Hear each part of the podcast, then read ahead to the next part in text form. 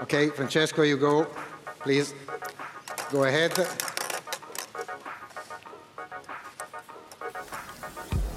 And the second team drone. Il rumore che sentite di sottofondo alla sigla della riserva è il rumore della mano di Francesco Totti che smucina nelle palline della UEFA Champions League. Stiamo seguendo in diretta il sorteggio. È la seconda puntata della seconda stagione della riserva. Ciao Daniele, ciao Emanuele. Ciao Simone, ciao Emanuele. Ciao, ciao a tutti. Eh, commentiamo i sorteggi di Champions League, che è lo sponsor ufficiale della riserva. Beh, di questa, stagione. puntata vorrei vedere, se non, vorrei vedere se non ce la pagano. Abbiamo deciso di seguirla così perché i sorteggi di Champions sono sempre un momento strano. Abbiamo detto, vabbè, facciamo che lo facciamo con i nostri amici, anche se non lo possiamo fare dal vivo. Però almeno è come condividere con la grande famiglia della riserva questo momento In che emozionante. senso non lo possiamo fare dal vivo? Non siamo una stazione radiofonica, da- cioè non ci stanno sentendo adesso. Non ci stanno sentendo adesso? No, però noi allora che lo resti- stiamo a fare? restituiremo il grande, la grande magia della diretta a tutti quelli che in questo momento stanno al mare, ma soprattutto magari la stanno guardando in diretta ma senza di noi. Vuoi mettere il piacere di proprio viverla con noi? Comunque c'è Francesco Totti con a fianco il sosia di Ranieri. perché lui- Ecco, l'avete appena sentito, sorte- sta sorteggiando le squadre del primo, della prima fascia. Sì, tra l'altro no? Totti è tesissimo e se è così teso la sua candidatura alla presentazione del Festival di Sanremo decade, Dici viene me, eh. meno? Però hai visto molto elegante, molto composto. Tutti dicevano: Eh, salirà su, farà le battute, farà non lo ha showman. neanche riso quando ha detto Benfica, non ha Zero, riso. zero, proprio Che pulito, proprio e- pulitissimo, e- dritto per dritto. E poi c'ha un grado d'abbronzatura che è quello tipico dell'estate a Sabaudia. Eh, Sì, vabbè, tra l'altro beato lui. c'è anche Shevchenko vicino che secondo me è perfetto, magari possono fare un cantante e un cantante. sì, ragazzi, però non è una gara Chi musicale. era più forte tra Totti e Shevchenko? Eh, Eh, in un periodo, nel periodo breve in cui Shevchenko è stato fortissimo, Shevchenko è stato forse il più forte di tutti. Però come longevità della carriera mi, mi prendo Totti. tu perché hai risposto seriamente a questa chiara Perché secondo me è una, è una domanda che ha fatta- senso. C'è stato un momento in cui Shevchenko è stato più forte di Totti, però è Sì. durato poco. Sì, sì, ma anche io ho avuto un momento in cui non ero per niente male, ti devo Sì. dire la verità. No, non lo so, in realtà sono Emanuele ci ha tirato dentro queste sabbie mobili di quei discorsi che noi prendiamo sempre in giro perché non hanno senso e ci troviamo qui a farli mentre Totti sorteggia il Bayern di Monaco. Sì, Bayern Monaco. Io non ho ben capito co- come, come sta funzionando. Stanno cioè- uscendo eh, le teste di serie, cioè le squadre di prima fascia che ricordiamo dallo scorso Quello, anno. quello intanto è Raul vicino a Roberto Carlos. Sempre un- un'altra bellissima coppia per qualsiasi cosa. Beh, belli, oh. ma io ci farei pure una serie TV su Raul e Roberto Carlos, i Miami Vice del, del Real Madrid. Chissà quanti gol avrà fatto segnare Roberto Carlos. Raul. Comunque, re mentre- dei tagli in area. Raul. Dicevamo le squadre di prima fascia che dallo scorso anno contengono le squadre che hanno vinto il campionato. Sì, Ed è per- e questo crea un po' di incertezza nei sorteggi perché in prima fascia l'anno scorso ad esempio c'era il Leicester che ha trovato un girone molto morbido, quest'anno ci sono squadre come lo Spartak Mosca, come lo Shakhtar Shakhtar Donetsk, Donetsk. Shakhtar che Donetsk. però tu- tutti dicono ah speriamo di prendere lo Shakhtar Donetsk dopodiché vacci a giocare Eh, ho, senso ho che- capito, però in prima fascia meglio lo Shakhtar Donetsk Del del, Real Madrid o del Bayern. Monaco però lo Shakhtar è la o il classica Barcellona che è in seconda fascia addirittura. Sì, io mi, mi sbilancerei in un pronostico che almeno una, probabilmente due delle due finaliste finali verranno dalla seconda fascia, perché la seconda fascia è di una Sì, è forza- superiore forse è superiore alla prima. prima, se le prendi tutte insieme, nella prima ci sono alcune squadre che dici vabbè tutto sommato prendo- me le prendo, nella seconda ti fai il segno della croce. Comunque la cosa bella è che dopo un sacco di anni ci sono tre squadre italiane in Champions League, che è una cosa che ci fa piacere. Stasera il Milan passerà definitivamente il turno in Europa League, quindi è- non so dopo quanti anni andiamo proprio in blocco in Europa. Sì, e non abbiamo neanche barato come l'anno prossimo in cui ce ne saranno quattro. L'anno via- prossimo ce ne sono al 5 in. Champions. Una deve passare. Ah, tu dici che vince Milan l'Europa vince League. l'Europa League, arriva quinto in campionato, vince l'Europa League e l'anno prossimo 5 italiane in Champions. E Cos'è, si Cal- parlerà della grande rinascita del calcio italiano E poi e, usciamo di quanto tutte è drogata questa rinascita. E Berlusconi diventerà eh, capo del governo No. dopo la vittoria. Esce pure il film di Sorrentino su Berlusconi l'anno prossimo, quindi è ritorna tutto quanto, cioè proprio non, non ne usciamo mai. Intanto hanno finito Totti e Shevchenko di sorteggiare la prima fascia e quindi si sono organizzati così. Adesso davanti a loro c'è un inferno di palline, nel senso che è un sistema complicatissimo per il quale adesso dovranno estrarre una squadra, sapere in quale dei gironi può andare, perché la spagnola non può andare con le spagnole. E quindi andare nella bacinella piena. di- Esatto. Ah, ecco, adesso Esatto, no, hanno finito adesso sì, con, con le squadre. Madrid.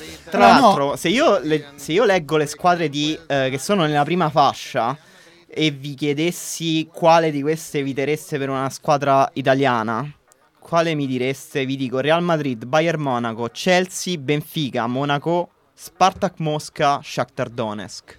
Allora, eviterei evitare come secondo me eh, tu giustamente prima dicevi facciamo delle categorie di rischio, no? Sì. Noi la categoria evitare come la morte è Bayern Monaco e Real Madrid. Non so se tu ci metti ci mettevi anche il Chelsea? Beh, sì, io eviterei Come anche la morte Chelsea stesso? come la Ma morte. stiamo parlando delle altre due squadre italiane che non stanno in prima Sì, fascia esatto, o- perché la Sì, sì, Juventus sì. è in prima fascia, ricordo. No, perché ecco, altrimenti da un punto di vista molto generale, anche pe- pensando a una squadra inglese o al Paris Saint-Germain, anche che parte dalla seconda fascia, però rischia di ritrovarsi anche lei, insomma, impantanata in una lotta difficile.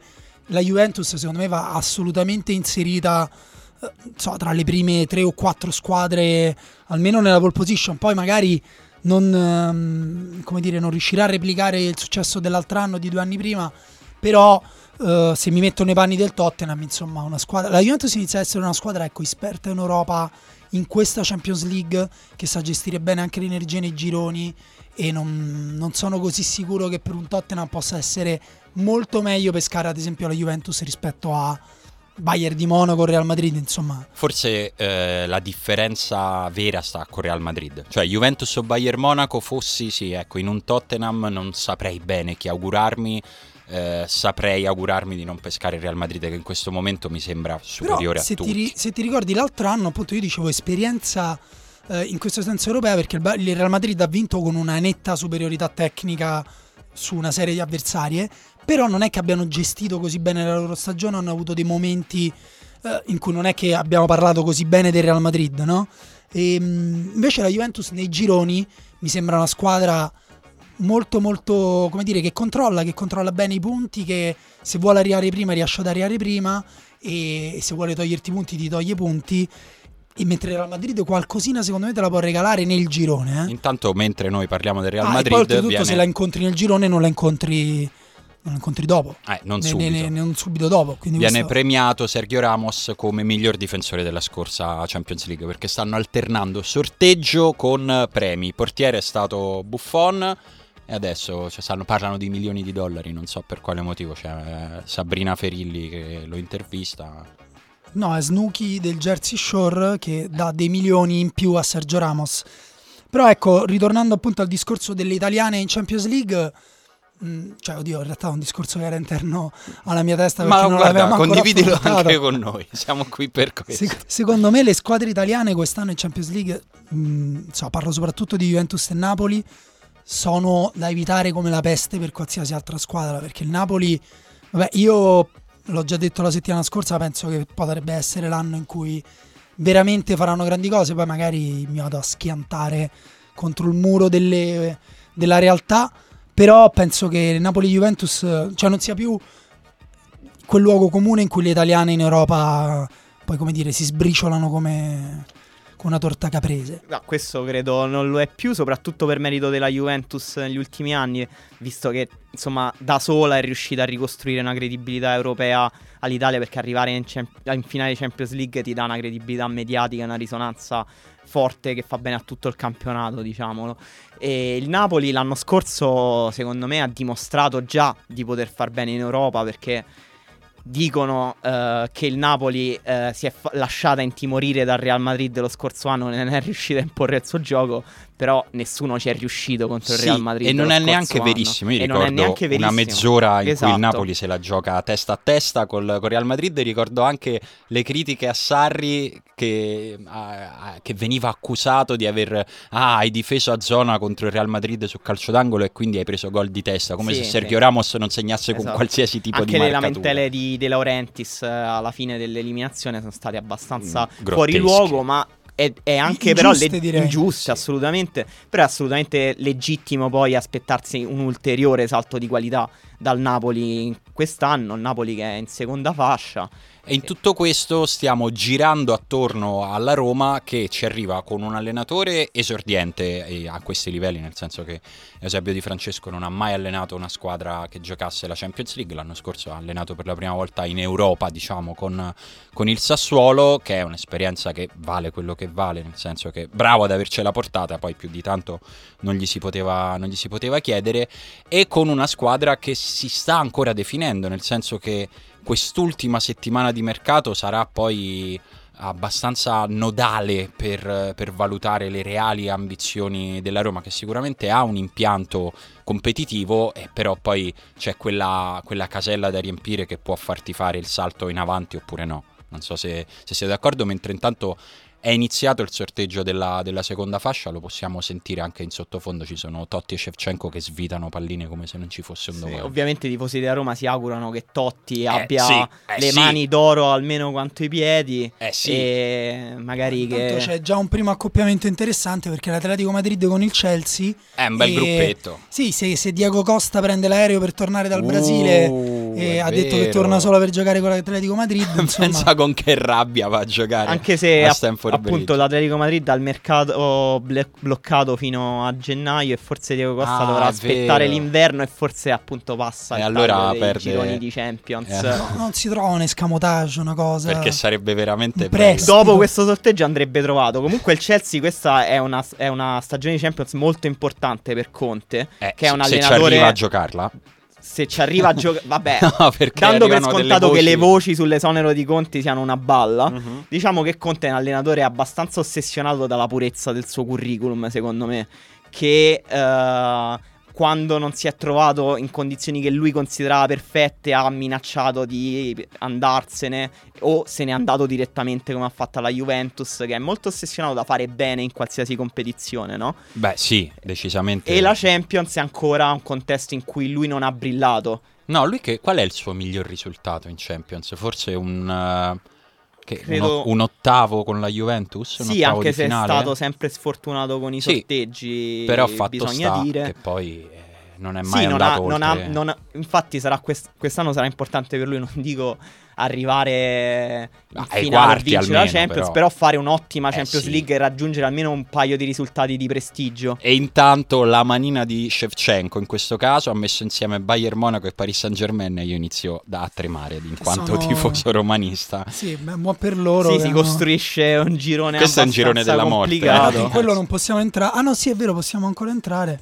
Ecco, senti, senti come, come Ma la scandisce pronuncia bene. inglese, devo dire. Manchester, boh, buono, che gli vuoi Le dire? squadre di calcio lui le sa dire bene. Sa dire bene tutto, non ti devi, non ti devi permettere. Manchester Vediamo- City di Guardiola lo vedete bene quest'anno Sì, in Champions, sì, anche nel contesto sono- della Champions. o- Sono super curioso, ho tanta voglia di vederlo, ho tanta voglia di vederlo contro squadre forti perché quest'anno Guardiola o va o non va, cioè un'altra stagione a metà è, è un fallimento, non so se siete d'accordo. Guarda, secondo me per Guardiola e per Conte vale un po' l- il discorso quello del grande... Tanto il City ha preso lo Shakhtar Donetsk, eh, quindi che culo. un po' più fortunata.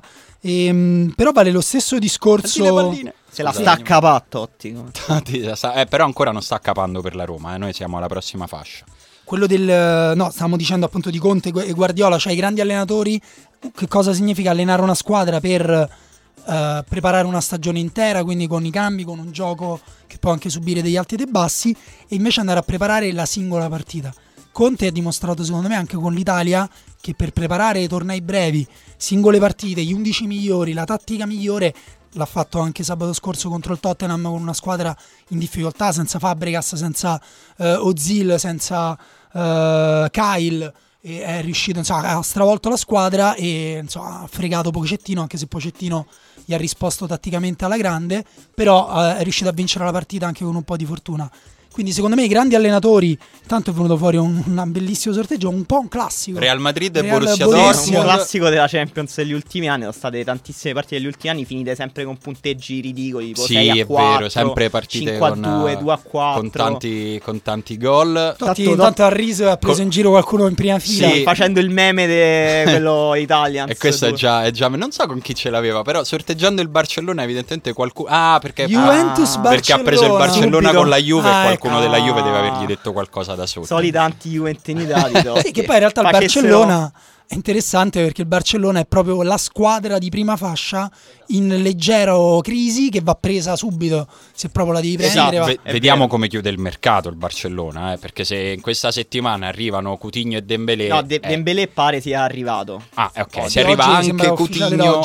Eh, cambia un pochino, eh, No, no, ma si sta parlando chiaramente di una squadra che è di primissimo livello e che dà, ha il miglior giocatore del mondo nella- nella- nel suo 11. Ecco, cioè nel Quando senso giustamente però- premiato Modric. Sì, intanto fra una, una fascia e l'altra Però è vero che, che ne- tra le squadre di seconda fascia si poteva pescare anche peggio e per la Juve comunque beccare il Barcellona nel girone. Beh, è un brutto sorteggio, eh. È proprio, secondo me, è proprio... Dici? Beh, secondo me sì. Beh, rispetto a Shakhtar e Spartak o anche Benfica, No, stai dicendo tutte squadre di prima fascia, la Juve doveva pescare in seconda fascia. E tra le squadre di seconda fascia Ah, sì, c'era scusa. anche Paris Saint Germain, Atletico Madrid, Borussia Dortmund, Siviglia, Manchester City, Porto e Manchester United. sì, Sì. in effetti forse solo il Porto era Anche il Siviglia era meglio, nettamente, però il Siviglia con Ma Berizzo Tu tra Siviglia e No, Barcellona... no, no, senza vai. dubbio. Però, beh, ad esempio, sempre, stiamo sempre facendo un discorso sui gironi, secondo me, in cui grandi squadre come Barcellona, che oltretutto appunto deve trovare il proprio gioco, avrà dei momenti, sicuramente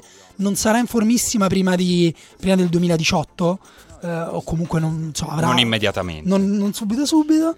Eh, secondo me, rispetto a una squadra del genere, una squadra come allenata da un allenatore come Berizza, eh, Berizzo che eh, insomma, ha grandissima intensità, eh, grande velocità, eh, un gioco da imporre subito a dei giocatori, insomma, una squadra nuova. eh, secondo me rischia di, di fare bene, almeno nei gironi, insomma, mh, poi lo vedremo insomma, eh, negli highlights, però secondo me può essere una delle squadre più divertenti da seguire. Comunque fino ad ora sta andando molto bene al- alle squadre di Manchester che venendo entrambe dalla seconda fascia si sono ritrovate a prendere due tra le più aspirate, le più prendibili della prima fascia, nel senso che il Manchester United ha beccato il Benfica e il Manchester City ha beccato lo Shakhtar Donetsk che credo fossero più o meno all'interno dei desideri di tutti. Si è formato anche un gruppo E che veramente se potessi metterci dei soldi ce li metterei perché ci sono Spartak, Mosca e Siviglia, io me lo andrei a prendere. È il momento di due italiane perché si va a sorteggiare la, la terza fascia, ci sono Roma e Napoli e, e Totti ride. Totti ha, ha quel sorrisino che- di chi sente la pesantezza di tutta una città sulle sue spalle. Sì, va detto, allora, c'è un piccolo dettaglio di questa cosa, che Totti non capirà nulla di quello che gli dirà eh, Evil Ranieri in inglese. Ma questo lo dici Eh, tu. No, no, non lo dico io. Guarda che Totti l'inglese, lo, guarda che Lo non mastica. parlarlo non, è, non, non vuol dire niente. Non eh. so se però quel, quel, lati- quel Vediamo se, vediamo se estrae per prima la Roma. Anderlecht. Ma l'Anderlecht è in Champions. L'Anderlecht è in Champions e non è in quarta fascia. Questa è la. È incredibile questa cosa. Tra l'altro ha venduto anche Tielemans. Ragazzi, è una tensione addosso che non, Non si c'è- faccia. Non c'è nessun motivo per guardare l'Anderlecht in Champions League. Sì, ci sono un po' di squadre che eh, stanno in Champions League da anni che però non, non- come dire, avevano un fascino maggiore gli scorsi anni, quest'anno anche il Basilea ad esempio, no?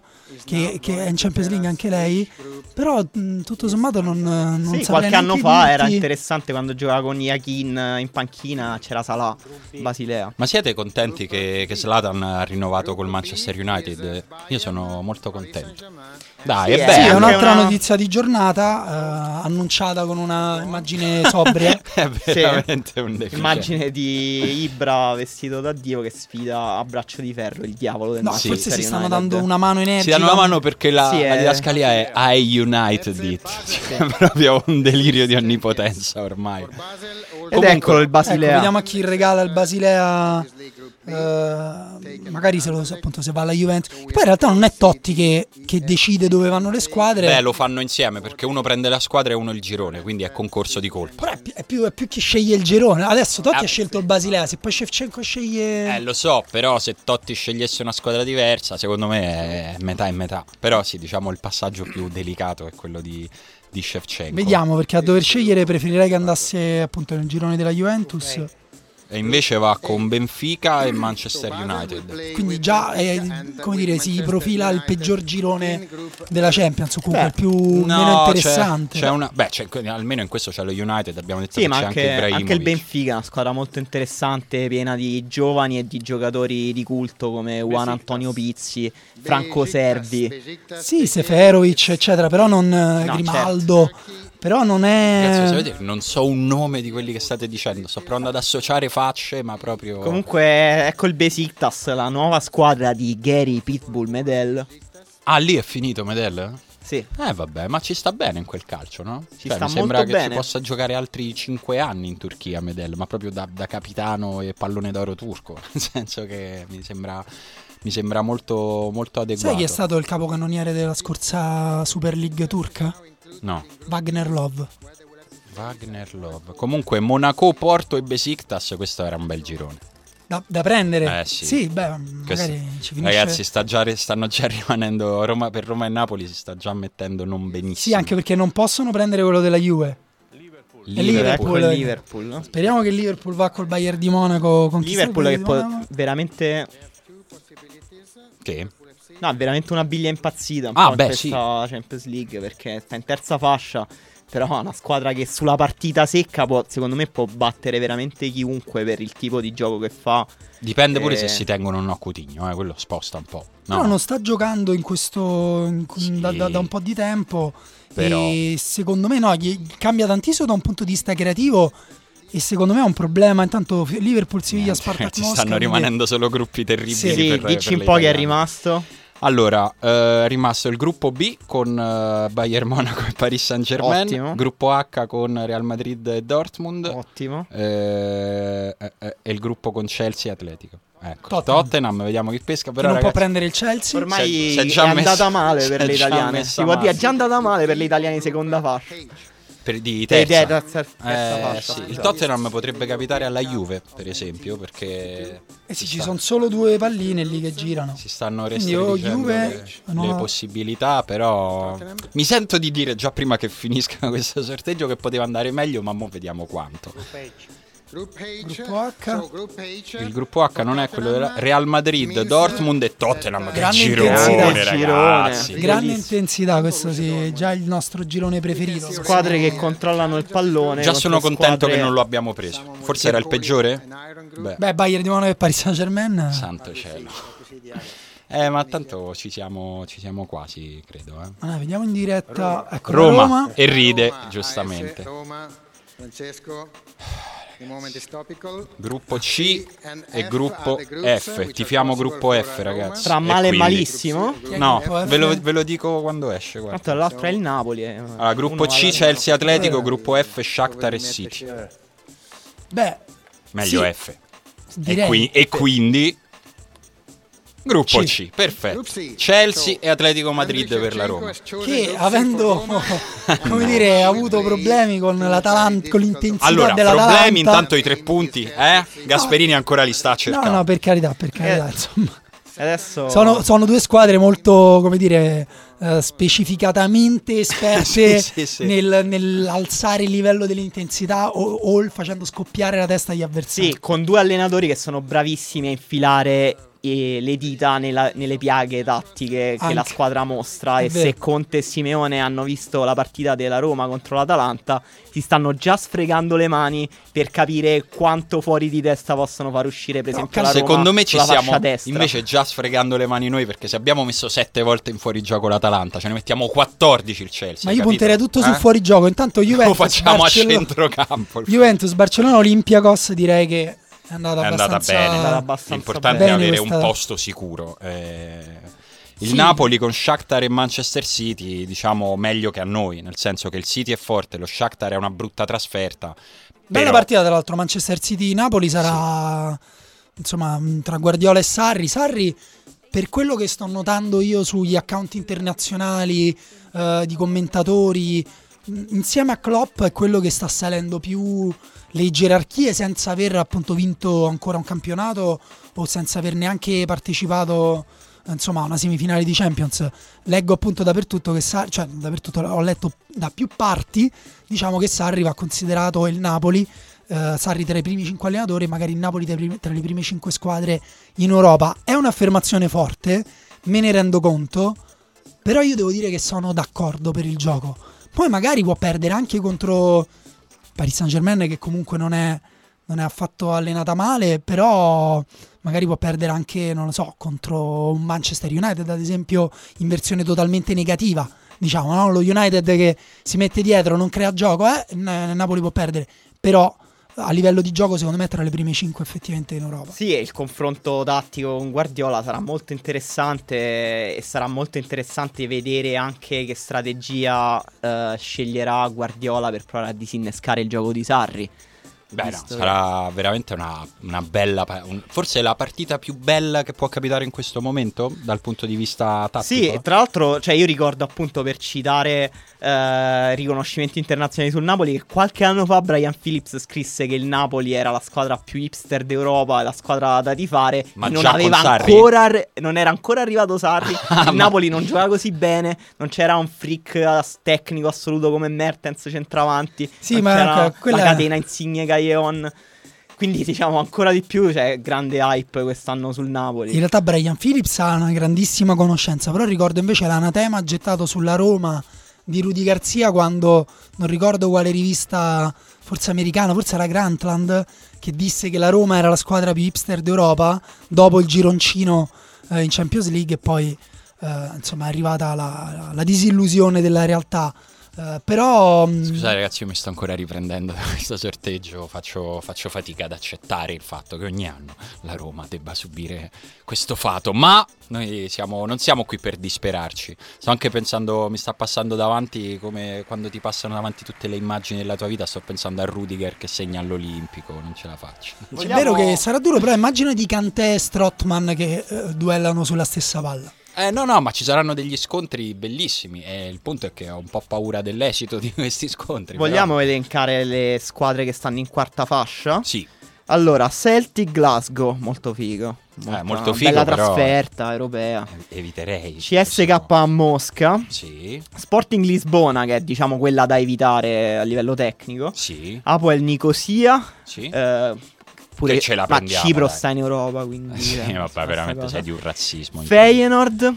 Mhm. eh, Maribor, bellissimo. Maribor, l'ex squadra ce la di prendiamo Ilicic. tutta la vita, andiamo pure a sciare se capita. E bene. poi eh, Red Bull Lipsia, che è Ecco, diciamo la evitare. squadra Quella da secondo evitare. me, se- esatto, quella là, quel- il sorteggio dell'Ipsia cambierà il peso Eccolo, di, di subito, tutti i primo gironi. estratto, Ed eh, ecco. l'Ipsia, il primo estratto da Francesco Totti, andiamo a vedere. Se, lo- se prendesse la Roma anche l'Ipsia avremmo capita. il forse il girone, girone più proprio che non intenso. doveva capitare mai. Hai presente mai? Eh, potrebbe capitare quello. Adesso andiamo a vedere dove viene posizionato, ma io non so se avrò la forza. Comunque io devo dire che per prepararmi ho guardato un po' dello Shakhtar, che insomma possiamo anche, non so, per- per- dato che è stato sorteggiato dal Napoli, eh, dire due parole, perché... eh, Quali, quali sono i giocatori fighi dello Shakhtar quest'anno? Che ogni anno sforna ali brasiliane. eh, ad esempio è, è ancora una squadra un po' così. Signori, Intanto l'Ipsia è finito con il Monaco, il Porto e il Besiktas. Ed è la squadra favorita per vincere il girone, Eh sì. da- partendo dalla quarta dalla quarta fascia. fascia, Forse- può vincerlo, forse è Sì. l'unica che...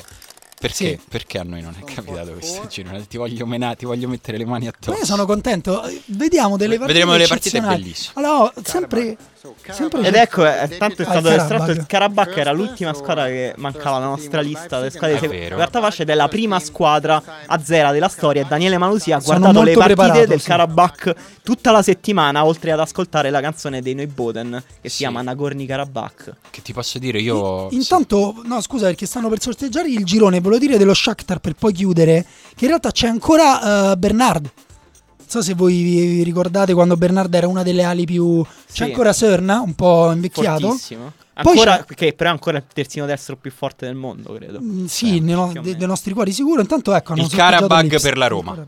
Chelsea, Atletico Madrid, Roma e Beh, Karabag. questo Ragazzi, sorteggio smorza un po', diciamo, No, il giudizio perché è, è- complessivo. è come andare a giocare negli Stati Uniti. È una trasferta, è un, sono tipo 6 Eh, ore Simone, di però volo. non ti sta bene niente. Eh beh, cioè, poteva andare meglio anche in quarta. zero in Eh, quarta capito? fascia. Ragazzi, è una trasferta che è un incubo. È un incubo. Giocare, andare a giocare a Karabag. Ricordo i racconti dei giocatori della Fiorentina. Dicevano non tornavamo mai più. Guarda, ecco, è stato appena preso il Feyenoord. Preferivi Chelsea, Atletico Madrid, Feyenoord? Chelsea. No, mi prendo Ok, il Karabag. ok, bene. Però poteva essere il Maribor. Cioè, non ho capito. Non è che de- proprio deve essere sempre. Allora, i tifosi della Roma devono iniziare a familiarizzare con alcuni giocatori del Karabag che potrebbero diventare il nostro feticcio, che sono, tanto per cominciare, Wild Donald Guerrier, che è, Che ha un nome stupendo. che è un nome intanto. stupendo, che si è infortunato nel ritorno con il Copenaghen, però eh, ci sarà probabilmente nei gironi, che è di Haiti. E ho letto addirittura un, un giornale haitiano, che si chiama Le Nouvelliste, eh, dove dicevano, giustamente dicevano, si è rotto, sicuramente il Karabag non farà grandissime cose, Intanto- però intanto grande cosa che lui giocherà con quei, con- a livello dei più grandi d'Europa. Allora io dico, perché noi non possiamo prendere la Champions League? L'Italia è un paese ormai, so, ufficialmente, no? credo, del terzo mondo, godiamoci il fatto che le nostre squadre, che degli italiani si vanno a confrontare con i popoli di elite del mondo. Simone, per fortuna, è concentrato sul girone che hanno appena pescato. No, assolutamente no. Ti stavo ascoltando, stavo cercando di capire come il Karabag può entrare nella lista di squadre psicodramma della Roma insieme allo Slavia Praga, lo Slovan Bratislava, il Bate Borisov. Comunque, eh, per la quarta fascia è andata decisamente peggio al Napoli, che ha preso il Feyenoord. Eh, male, male. Che eh, davvero adesso si può dire che forse Roma e Napoli hanno preso. Sì, hanno anche il Napoli un non ha- pessimo. Che il Napoli non ha grande fortuna No. ne- quando ha pescato il girone in cui è uscito con, con 12 punti. Sì, che era La con- Juve ha preso lo Sporting, ragazzi. Guardate che neanche alla Juve è andata benissimo, eh, nel senso che di quarta fascia poteva andare meglio a tutti, sostanzialmente. Sì, è vero. Non, eh, non benissimo. Il Maribor era proprio bello e nessuna delle Sì, italiane. in generale in No, quarta quarta- fascia c'erano diverse squadre molto meglio sia del Feyenoord che dello Sporting Lisbona. Quarta fascia si può dire le squadre più difficili erano Red Bull Lipsia, Feyenoord e Sporting Lisbona e due su tre sono finite nel girone degli italiane. È sempre un piacere, ragazzi. E l'altro ha preso il girone. eh, ricordati questo nome, Simone, a proposito di psicodramma, e inizia a fartelo Vai. eh, girare nella Vai. testa. Nino Ndlov. Ndlovu, scusa, Ndlovu. Ndlovu? Nino, eh, scusa, Dino Ndlovu. In che ruolo gioca? Dino, c'è scritto sulla Dino? maglia. Ok. Ndlovu è sudafricano, gioca punta, sembra Aia. leggermente sovrappeso. Ha Aia. segnato il gol all'andata col Copenaghen. Aia. ed è il classico giocatore che può toglierci la serenità no- nelle notti per molto tempo. Ha segnato anche il gol eh, del, del 2-1 al ritorno al Copenaghen. Quindi il Karabakh gioca con un attaccante sudafricano e uno haitiano. Giocano con un centravanti C'è di sudafricano, l'ala destra. L'ala destra haitiana, sì, e l'ala sinistra in realtà è quella che ha segnato all'andata col Copenaghen, ho sbagliato io, è Mair Madata- eh, Madatov, che è anche molto giovane, del 97, non è affatto male, sia lui che eh, Michel a centrocampo, che invece è uno spagnolo che stava allo Sporting Uno Ion. spagnolo. Sì, che E- fa, va in giro a fare tunnel in giro per il campo. Guarda che non è una squadra. E Adesso tutti giocano nell'Azer- in Azerbaijan, detta anche la terra del fuoco, in scenari che sembrano quelli di Marte. È vero, è vero. è vero. Era l'anno scorso che l'Atletico Madrid aveva lo sponsor Azerbaijan Land of Fire. Sì, con dietro fa. delle trame politiche che non, Che non- fare- che non non abbiamo qui il tempo di indagare perché stiamo vedendo Shevchenko che continua a estrarre palline. Sì, ormai è un automa. Totti e Shevchenko sono assolutamente presi in questo. E il Maribor finisce nel girone con Siviglia, Liverpool e Spartak Beh, è un Mosca, che è sogno un girone Sì, abbastanza Dai, Liverpool gli è andata divertente benissimo. e morbido per il Liverpool. sì, sarà anche dirlo. interessante per lo Spartak di Carrera, che insomma vale la pena Esatto, and- ricordiamo seguire. appunto che eh, lo Spartak Mosca è allenato da Massimo Carrera, ex assistente di Conte, con una storia abbastanza incredibile, nel senso che Conte voleva portarselo al Chelsea, ma a quanto pare non aveva spazio per portare un altro assistente. E quindi eh, però gli ha detto ti trovo io una, siste- una sistemazione. E gli ha trovato eh, il ruolo da assistente di Alenicev allo Spartak Mosca per curargli la fase difensiva. Solo che Alenicev stava andando così male che alla fine lo hanno esonerato Sì, è uscito per in provare Europa, a ai preliminari prendere di Europa League. Esatto, è uscito ai preliminari dell'Europa League perché lo Spartak voleva prendere Berdiev, che è questo santone eh, stranissimo, turkmeno, eh, che però eh, è allenatore del Rostov. Eh, però non sono riusciti a prenderlo e quindi hanno promosso Carrera che alla fine ha vinto il campionato eh, con in attacco uno dei giocatori più cool eh, d'Europa e anche uno dei migliori rapper d'Europa che si chiama Quincy Promise. Esterno sinistro, sì, olandese, ha Sì. fatto il video rap con eh, Memphis Depay. Sì, sì. Se ne è parlato Eh. anche fra i tanti nomi che sono stati fatti per l'attacco della Roma. Era entrato anche lui, ma sembra che in realtà sia già uscito dai radars di Monci. Un giocatore estremamente interessante. Poi lo Spartak ha anche la coppia di esodati milanisti Pasalic e Luis Adriano. E sarà insomma interessante. Carrera nello stesso girone con Klopp e Berizzo. Quindi eh, Sì. qualcosa di interessante c'è anche nel girone. Hanno chiuso le. Ve li dico? Vi dico Sì. tutti i gruppi? Gruppo A, Benfica, Manchester United, Basilea e CSK Mosca. Voto di- a questo girone, quanto lo vogliamo Me, vedere? me lo fai vedere che ho dimenticato già i nomi. Benfica, United, Basilea e CSK Mosca. Beh, Questo Beh. penso che non guarderò neanche una partita. Sì, No. è il classico girone spaccato in due tra due squadre Eh, che teoricamente passano. E due no, ma tra le due che passano c'è il Benfica che non è proprio una squadra moltissimo no, super competitiva. top. Gruppo B, Bayern Monaco, Paris Saint Germain, Anderlecht e Celtic Glasgow. Una grande corsa per il terzo posto. Sì, anche Nel questo è spezzato abbastanza in due. Ancora però... più che il primo questo. eh. Però Bayern Monaco Paris Saint Germain sarà interessante per Sì. testare le ambizioni di entrambe le squadre. Sì, più del Paris Saint Germain. Però anche, no? anche Ancelotti secondo me deve dare dei, dei segnali forti alla sua squadra se vuole insomma mh, Sì, deve- invertire un po' la, la tendenza, no? Perché mi Sì, sembra che sembra un po' una squadra stanca che può sembrare a fine ciclo, però allo stesso tempo è una squadra che può benissimo ritrovare eh, la propria quadratura e trovare un'ambizione europea che possiamo Sì, sì, tranquillamente dire che il Bayern se vincesse la Champions League non ci stupirebbe. No. Oh, intanto credo stiano premiando Marosan, Sì, eh, credo... giocatrice de- dell'Olympique Lione, eh, come forse miglior giocatrice della scorsa Sì, stagione. sì, sì, stanno dando i premi Champions anche League alle... Ma femminile. continuiamo noi. Gruppo C, Chelsea, Atletico Madrid, Roma e Karabag. Poteva andare meglio, sì, sinceramente. Però prendi l'Atletico Madrid nell'anno in cui non, non hanno mercato. Poteva andare peggio. Eh, sì, il Chelsea lo prendi nell'anno in cui eh, insomma mh, Tifiamo esonero. potrebbe dipende chi viene al posto di, di Conte. Tifiamo esonero una settimana prima di Roma-Chelsea, questo potrebbe Secondo essere... No, me però... sono. Cioè, hai preso due squadre che sono. Mh, si può dire superiori alla Roma. Sì. Ma allo stesso tempo non sono due squadre con cui hai perso sei punti automaticamente. No. Questo è vero per tutte, ma secondo me è vero a maggior ragione con squadre come l'Atletico Madrid che comunque è vero che eh, lo sottovalutiamo ogni anno e ogni anno invece l'Atletico fa meglio di quanto pensiamo, però è vero anche che quest'anno anche col discorso del mercato bloccato Sì, è una diciamo... squadra che sembra leggermente meno competitiva rispetto agli scorsi anni e prenderla quest'anno è meglio Comunque, che prenderla agli scorsi Avremo anni. modo per, per approfondire Sì, lo sì, stato però- del Chelsea. Però del Qarabag ti dico una cosa che secondo me è valida per tutte le squadre minori. Quest'anno secondo me nella Champions League sarà molto importante il ritmo farà la differenza secondo me tra le grandi squadre e le squadre più piccole.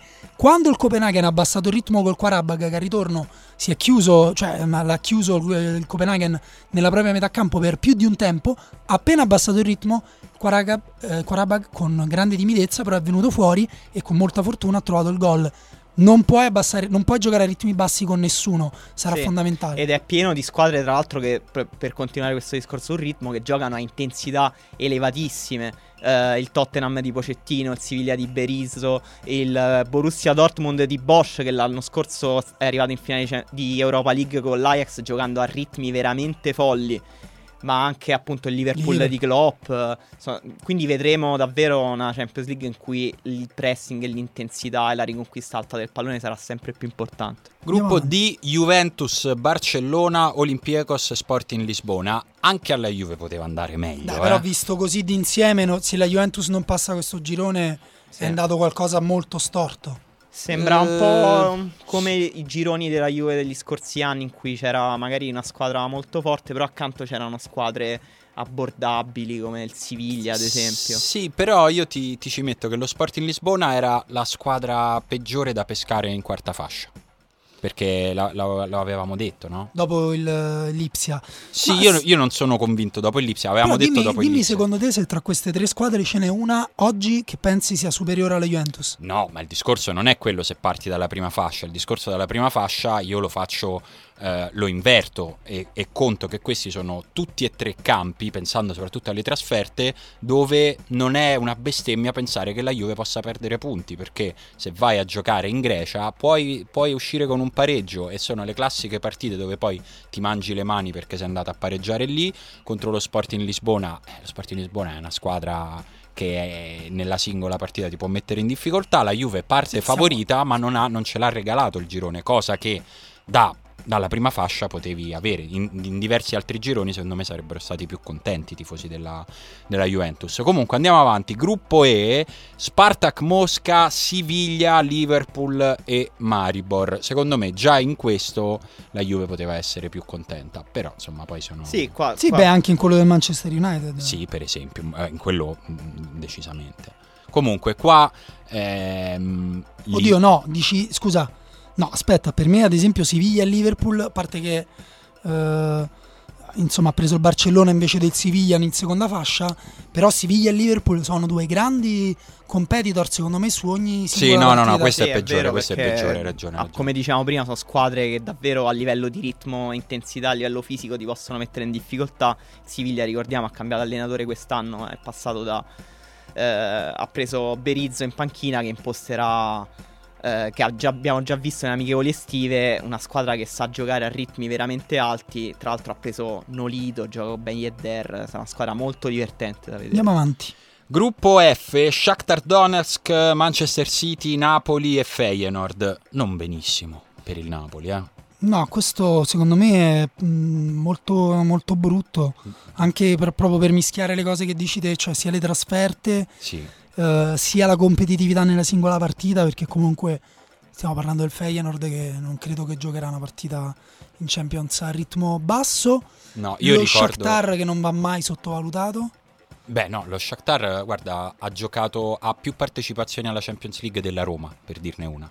ha partecipato Vabbè. 12 volte la Roma 11, lo- questo lo so perché oggi cercavo cose sulla Roma e facevo analisi di comparazione, quindi immagino anche più del Napoli. Ecco. Sì, il, il Feyenoord però secondo me non andrebbe neanche troppo sopravvalutato, nel senso è una squadra che l'anno scorso ha vinto il campionato olandese arrivando sopra all'Ajax che tutti abbiamo Sì, incensato lo scorso anno, però è una squadra che ha fatto soprattutto della continuità di rendimento all'interno del campionato la sua forza ed è una, par- una squadra invece che negli scontri diretti non è andata benissimo e che non ha particolari punti di forza né a livello fisico né a livello tecnico. Tanto c'è Buffoni in mezzo a Messi e Cristiano Ronaldo e sembra l'unico vero essere umano. Sì, beh, gli nettamente sì. Non so di che cosa stanno Gli parlando. automi. ma Poi lo, lo scopriremo. Il problema del Feyenoord è soprattutto, è soprattutto in trasferta, devo dire, nel senso che il Napoli in casa contro il Feyenoord eh, non ha molto da temere.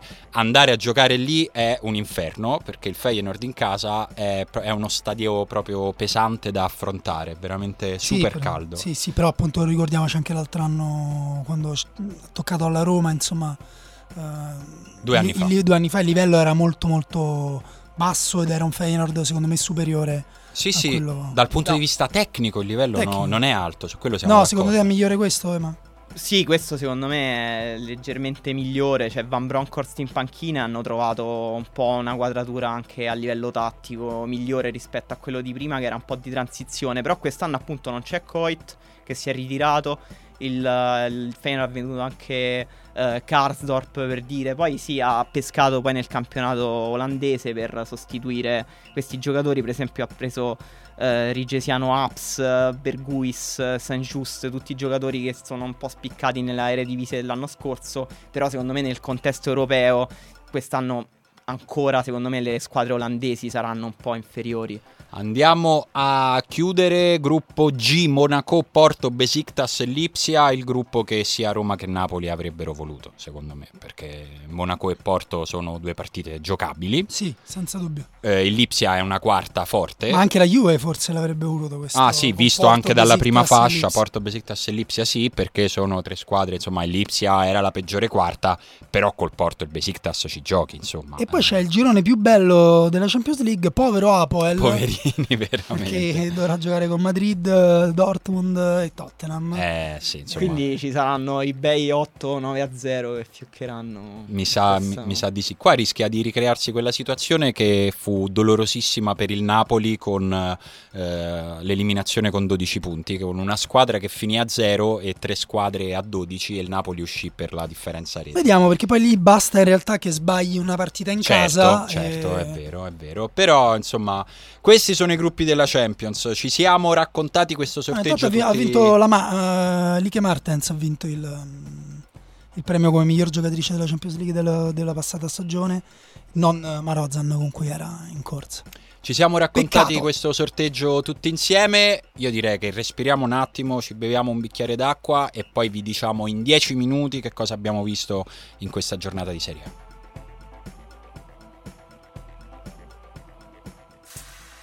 Ho archiviata la Champions e la compilazione dei gironi, facciamo un piccolo passo indietro ma solo per guardare in avanti perché ritorna la Serie A tra mh, subito praticamente. Si è giocata finalmente la prima giornata, abbiamo visto l'inizio di questo campionato che non ci ha dato grandi sorprese, ci ha dato delle conferme direi per quanto riguarda i risultati della prima giornata, no? nel senso che tutte quelle dalle quali ci si aspettava una vittoria hanno vinto in modi più o meno convincenti, ma di fatto tutte le grandi hanno vinto tranne una piccola stecca della Lazio in casa contro la Spal. Sì, diciamo tutte le squadre da cui ci si aspettava, che venivano da una grande estate e che ci si aspettava risultati, hanno vinto in modo molto convincente perché il Napoli ha vinto 3-1, il Milan ha vinto 3-0, l'Inter ha vinto 3-0 contro la Fiorentina e eh, quindi secondo me questa prima giornata già ci ha detto qualcosa e ci ha detto che secondo me con le milanesi più forti eh, si sta di nuovo ricreando una spaccatura un po' anni 90 nella nostra Serie A, in cui la classe media sta eh, leggermente, si può dire, scomparendo e eh, se fino all'anno scorso eh, la Serie A era una corsa a tre eh, con una spaccatura fortissima di classifica tra Juventus, Napoli e Roma e le altre, quest'anno forse nel- nei piani alti ci sarà un, una, Il gruppone! un gruppone forse, perché comunque Milan, Inter, Roma, Napoli e Juventus sono tutte squadre che forse non finiranno con una grande distanza di punti eh, Sì. tra di loro quest'anno. È vero che o accorci la lunghezza, il numero di squadre, o è difficile che crei una competizione eh, così alta, soprattutto considerando che appunto ci saranno molte squadre che a un certo punto dell'anno avranno poco da, da rischiare e poco da guadagnare. Quindi magari anche sulla base di queste esperienze è stato fatto un mercato in alcuni casi diciamo di transizione, no? magari aspettando magari chi, chi aveva puntato sulle plusvalenze negli anni passati, penso al Bologna, e magari quest'anno ha fatto un mercato più... eh, Sì, più conservativo, Sì. più Sì. in continuità. con, E- la, con la sicurezza che magari non, insomma, non rischiano Sì, comunque. E invece magari la Fiorentina, eh, che abbiamo visto perdere abbastanza male contro l'Inter, anche se insomma mancavano dei giocatori, è ancora un po' la squadra di Pioli in fase di consolidamento. Eh, però ha fatto un mercato eh, con Corvino molto basato sulle scommesse. Abbiamo visto dei giocatori che non conoscevamo. Abbiamo fino rivisto a il Corvino di domenica. Lecce. Sì, eh? esatto, che noi cioè, fa anche piacere poi vedere questi giocatori, appunto Gil Diaz che ha fatto già tre tunnel a Nagatomo solo Sì, anche anche solo domenica. che credo che in. Italia non conoscessero tutti, che Io è un no. giocatore interessante. Sì, Zecnini, quindi cioè, per i tifosi neutrali magari è anche divertente, per un tifoso della Fiorentina magari quest'anno un po' più faticoso venendo da stagioni in cui hai fatto quarti posti, quinti posti. Sì, è già di per sé una rinuncia appunto a far parte di quelle squadre in cima perché eh, chiaramente è, di- è dura inseguire. Io la settimana scorsa avevo messo l'Atalanta in questo, in questo gruppo e secondo me effettivamente se iniziamo a parlare di sette squadre comunque competitive eh, diciamo appunto con cui non c'è un grandissimo dislivello, poi magari l'Atalanta perde male con il Napoli o con la Juve, eh, però eh, è competitiva. Secondo me comunque viene fuori un bel campionato. Beh, l'Atalanta nella prima partita ci ha già dato una prima piccola risposta, nel senso che noi ci chiedevamo quanto avrebbe impattato sul gioco dell'Atalanta il fatto di aver perso diversi interpreti, direi poco a occhio e croce, nel senso che hai rivisto un'Atalanta con le caratteristiche dell'anno scorso, eh, che poi insomma si è scontrata in una gara molto fisica anche con la Roma, però insomma una partita eh, può capitare di perderla anche per episodi come una punizione, ma è stata una, una bella Atalanta, direi Sì. abbastanza in continuità. in mo- molto in continuità nel gioco eh, e nel gioco forse si può dire ha giocato anche meglio della Roma l'Atalanta, però ecco, magari non aver centrato il risultato eh, dimostra anche un po' quanto manchi in realtà un apporto dei singoli rispetto allo scorso Esatto, è anno. interessante la- la- proprio l'assenza di... Immagina con Kessie e Gagliardini, Esatto. ehm, insomma magari avrebbero ottenuto qualcosa in più. Sì, lo scorso anno la Roma, per esempio, era partita 1-0 contro l'Atalanta, poi un grandissimo secondo tempo dell'Atalanta è riuscita a ribaltare il risultato, soprattutto con Gagliardini e con Kessie davvero sugli scudi con una grande prestazione e quello è mancato un po' all'Atalanta, per Sì, esempio. Devo dire in questa sabato, partita è domenica. mancato un po' anche uno che c'era che è Petagna, che veramente non, non ha dato un grande contributo. Quindi secondo me l'Atalanta alla fine resterà una squadra importante. eh, io non sono completamente sicuro del fatto che la Fiorentina non sarà l'Atalanta di quest'anno, nel senso che parte con aspettative molto basse. Però proprio il fatto che ci siano così tanti giocatori che rappresentano un'incognita, se Pioli riesce a dare un senso a tutta questa novità, la Fiorentina veramente rischi di ritrovartela lì in mezzo fra due o tre Sì, mesi. il, il no? problema è che Pioli non è un allenatore che guarda il materiale a disposizione, modula e crea una squadra eh, credibile. Eh, Pioli ha un tipo di gioco che ha fatto anche con l'Inter, è andato eh, spesso, ha provato a prendere palla in alto e ad esempio una coppia di centrali come Carlos Sanchez e Veretù che insomma non avevano nessuno dei due un grandissimo dinamismo, secondo me è, è l'esempio appunto di come poi il progetto tecnico non sia per il momento, per quel che abbiamo visto, perché poi appunto eh, è arrivato già Pezzella in difesa al posto di Victor Hugo, eh, ci tornerà Saponara, ehm, insomma adesso non ricordo tutti gli assenti della Fiorentina, però è vero che probabilmente qualcosa di meglio potranno fare. Pioli è vero che è un allenatore con un grande gioco, però se escludiamo la Fiorentina poi chi ci resta come squadra che può forse sorprenderci? La Sandoria? Eh, la Sampdoria, diciamo, dipende anche tanto se Schick rimane o no, probabilmente no. No, mettiamo, mettiamo senza chic, però con, eh, insomma, con- ha fatto anche degli acquisti interessanti, no? Gaston Ramirez, eh, Sì, sì, ha- eh, che- Caprari ha giocato titolare. Devo dire, perdere Schick e Muriel non è poco. No. Eh, non è poco. E dipende secondo me da come lavoreranno in coerenza col progetto tattico di Giampaolo che ha un'identità, è uno dei pochi allenatori forse in Italia che ha un'identità tattica molto definita con questo 4-4-2 a rombo. Per esempio l'anno scorso aveva in attacco due giocatori che non funzionavano perché erano un po' statici per il gioco di Giampaolo che invece richiede tanti movimenti alle punte. Quest'anno sembravano muoversi un po' più in coerenza perché hanno preso Caprari, che è un giocatore invece molto mobile, che ha giocato così così, ma comunque ci si aspetta un po' da lui quest'anno nella prima partita contro il Benevento. E dipende un po' se vendono chic chi prenderanno. Si parla di Zapata, il che sarebbe un po' strano perché è un altro giocatore un po' statico. Anche se sarebbe molto figo vedere Cioè, più- Zapata alla Sì, Sampdoria. a, me, a me piace. Più che statico che il problema di Muriel e Quagliarella è che vengono incontro e non, non tendono a non allargarsi, poi magari eh, Giampaolo convincerà Zapata, gli farà capire cosa vorrà fare, però quel gioco che hai descritto te l'ha già messo un po' eh, alla Berlina, al Benevento, eh, che insomma ha perso 2-1 a, a Giocando. Marassi giocando avendo più di un'occasione. Tra l'altro, Simone, ti volevo dire che se ne sarai senz'altro accorto, ma non ha giocato il nostro feticcio eh, Viola. Va bene, ma perché sono le prime giornate, lasciamo giocare prima i giovani e poi entrano i calibri, i pezzi da 90, dai. Io ci sono rimasto parecchio male, è entrato agli ultimi sette minuti. È Vabbè. stata una delusione incredibile, soprattutto Sì. perché ha a giocato... Marassi hanno fischiato per questo, eh, perché Eh, la gente giusto. aveva pagato il prezzo del Per biglietto Viola. per vedere Viola. Ed è anche giusto, però ha giocato Ciciretti, che Sì. è l'altro un po' giocatore feticcio eh, del Benevento. E diciamo lui ha ripagato ampiamente le attese facendo questo gol di sinistro, prendendo la palla in pancia praticamente da fermo sul secondo palo, che secondo me è un gol che in Serie A fanno lui, Insigne e forse Dybala. Sì, forse, forse sì, per me il gol più bello della giornata, anche se il portiere sì, na, na, na, rimane quello di Birsa, che secondo me rimane comunque un gran gol, nel senso Sì, che... ma con scuffe 9 metri fuori Eh, dalla sì, porta. nove metri fuori dalla porta metticela la palla Però lì. come ha scritto Birsa su Instagram, il successo comincia dalla voglia di provarci. Esatto, e lui ci ha provato Sì. e gli è uscito fuori un gran gol. Tra l'altro, il Chievo continua a partire bene. Ma tra l'altro mettiamo pure che, beh, che sta fuori di, di- di qualche metro, ma lui che c'ha un sensore, gli sta Eh, facendo una infatti, spia. cioè, Esatto. nel senso, un conto sta- è vederlo dalla Esatto. TV quanto sta fuori un portiere, un conto è da lì con la palla in corsa. Cioè, Sì, è- Quando è un uno gol. guarda un gol deve sempre valutare anche il pensiero che ha portato a quel gol e riuscire ad Eh sì. apprezzare anche questo piano invisibile della realtà e Birsa è Comunque, uno Bi- che... Birsa e il Chievo iniziano sempre alla grande stragrandissima.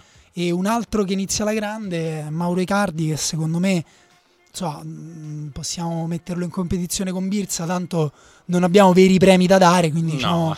sono loro due i migliori gli MVP di questa giornata. Icardi già due gol eh, in una partita con il rigore procurato con la sua solita che non è proprio puramente furbizia, perché non è che ha ingannato nessuno, è quella furbizia dell'essere un pezzettino, una frazione di secondo in anticipo su chiunque lo circonda, qualsiasi cosa stia facendo. Sì. È un fuoriclasse nella gestione dello spazio. Eh, Incredibile. su- e su de- e del, corpo degli- incredibile. del suo corpo e di quello degli avversari. Il gol di testa, insomma, è eccezionale. Un giocatore con una tecnica che hanno in Sì, pochi. esatto, di- volevo dire proprio questo, che parlavate di gestione dello spazio e di arrivare in anticipo, gestione quindi dello spazio e del tempo, ma anche la tecnica di Icardi magari non viene sempre sottolineata, ma abbiamo visto anche per esempio nelle amichevoli estive eh, dare degli assist incredibili a è un giocatore che ha persino margini di miglioramento forse. No, mh, scusa, collego solo a questa cosa qua, è verissimo.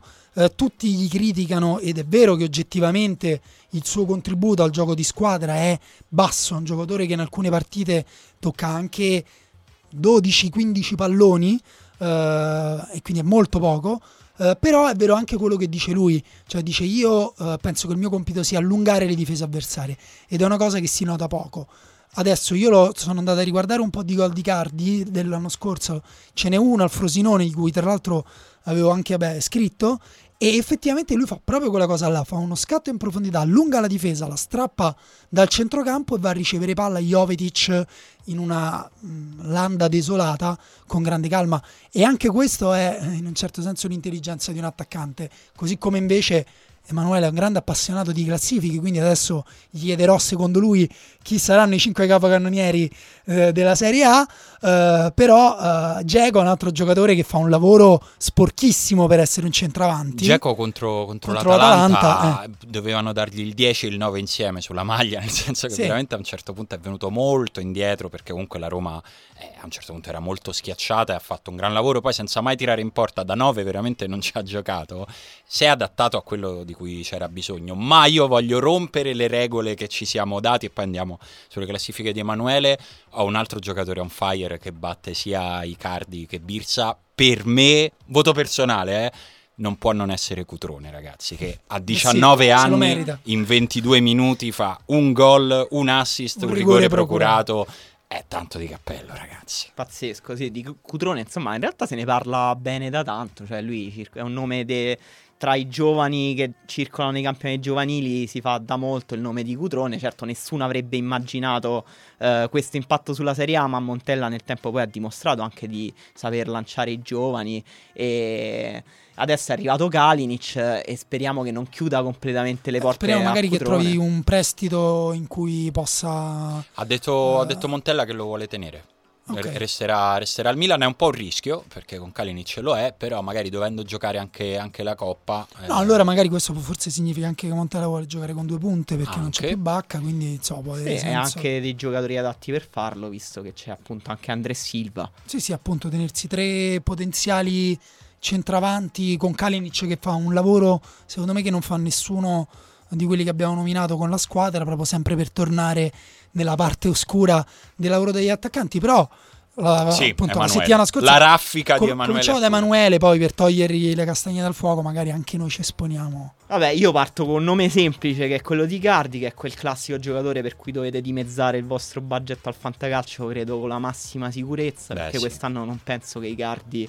Ricordiamo Geco lo scorso anno con Spalletti è stato il giocatore in Europa a tirare di più verso la porta, non solo per la voracità di Geco, che anzi è un giocatore molto altruista, ma per il gioco che Spalletti gli aveva costruito attorno, Icardi probabilmente replicherà. Eh, secondo me Geco eh, magari non ripeterà l'esploit incredibile dello scorso anno, ma secondo me arriva abbastanza tranquillamente tra i primi 5 della classifica marcatori. Immobile è incredibilmente in forma e quest'anno sarà ancora più responsabilizzato. E ci sono eh, i mondiali. Dalla Lazio ci sono i mondiali, ci avrà veramente un fomento addosso che lo porterà sicuro tra i primi 3-4 della marcatori. E io mi giocherei anche Nicola Kalinic, che si parla sempre di giocatore che fa un lavoro scuro. Effettivamente in carriera non ha segnato moltissimo, ma secondo me era- è stato in carriera anche penalizzato dai contesti per cui lui si è dovuto veramente sbattere. E invece quest'anno, con la squadra che ha dietro, secondo me potrebbe risaltare di più in fase di finalizzazione. Mi lasci fuori Higuain e Belotti. Non so se ti rendi No, conto. no, no, eh. no, vabbè, Higuain, Higuain, Higuain adesso è palesemente sovrappeso e ha già segnato un gol in Serie A. Sì, è Quindi Continuerà sicuramente a segnare e però secondo me mh, quest'anno Higuain e Dybala segneranno più o meno lo stesso numero di gol. Dybala io l'ho visto veramente centrato e secondo me quest'anno eh, riuscirà ad avere un'influenza ancora superiore eh, dentro la Juventus. Io dico ne ho fatti sei di nomi così. Beh, eh. ci può stare. Io dico che Dybala quest'anno segna più gol di Higuain. Dico anche che è l'ultimo anno di Dybala alla Juventus. Amici della Juve, potete scrivermi al mio indirizzo privato. Io dico, faccio solo un nome, due nomi che non sono stati fatti. Uno è Mertens, che secondo me non vedo come non può può. segnare. Io me lo so minimo. semplicemente scordato. Ah, ok. è facile questo. perché il gioco del Napoli è ancora più fluido e ancora più eh, crea ancora più occasioni e a tal proposito c'è Milik che quest'anno avrà un alto monitoraggio ha già iniziato dalla prima Tu partita dici che avrà un alto minutaggio? Beh, già, già si è visto secondo me allora, lo- Però lo- quella capitava fra due partite di Champions. eh, sì sì attenzione. però eh, appunto eh, però ne avranno tante è difficile eh, capirlo prima però diciamo se vogliamo dare un senso a priori agli acquisti del Napoli in questi anni al fatto che quest'anno non è stato acquistato nessun giocatore che potenzialmente può farti fare un salto di, di qualità secondo me c'è una strategia eh, per avere appunto a disposizione più o meno due squadre non esattamente 22 giocatori ma più o meno due squadre rinserendo soprattutto a cominciare da Milik. Guarda, io chiudo il giro aggiungendo i nomi di due giovani centravanti che secondo me quest'anno faranno un fracco di gol e di uno ancora non si sa dove, che sono Giovanni Simeone e Patrick Schick, indipendentemente da dove va a finire. Posso aggiungere un nome perché abbiamo fatto tutti i nomi di giocatori proprio oggettivamente forti, che molto difficile che sbagli una stagione. Voglio fare un nome super rischioso invece, di un giocatore che è andato male quasi tutti gli anni che ha giocato nella sua vita e che quest'anno secondo me farà meglio soprattutto dal punto di vista realizzativo che è il Kuma Babacar. può darsi C'è più spazio, sicuramente c'è più spazio per lui rispetto agli anni scorsi. Se se lo guadagna, se se lo merita, perché no? A me è un giocatore che piace molto e l'altro anno ha mostrato anche parecchia voglia. Invece su Belotti, quello che ha fatto statisticamente l'altro anno non ha senso. Il rapporto tra i gol e le occasioni avute eh, non, non- ha veramente senso. Quindi un leggero calo ci sarebbe da aspettarselo, ammesso eh, che resti in Italia. Invece potrebbe essere, ditemelo voi però, magari l'anno anche di Mattia Destro. No. Lo date per finito. No, non lo do per finito, non mi sembra l'anno in cui ha una squadra che lo aiuta a ritornare No, a però neanche Borriello al Cagliari l'altro anno aveva, come dire, questa grande... Hai ragione, Borriello è più forte di destro. E Borriello alla spalla?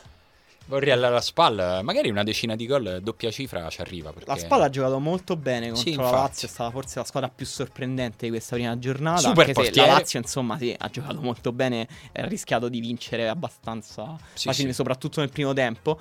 Destro, secondo me, è una squadra che tira troppo poco in porta per eh, supportare una mole di gol. Io fossi in voi non ci punterei molto al No, fantacalcio. Più Verdi e Di Francesco, se proprio devo dire qualcuno, qualcuno del Bologna. Eh beh, Verdi è eh, insomma, uno dei giocatori feticcio eh, di questa Serie A credo che ne parleremo, credo che avremo più di Sì. un'occasione. Se il Bologna ci darà parlarne. modo di parlarne, ne, ne parleremo. Ma per oggi direi che abbiamo parlato fin troppo, vi abbiamo raccontato un sacco di cose. Quindi direi che ce ne possiamo pure andare. Ricordandovi che la riserva diventa una- un podcast ordinato.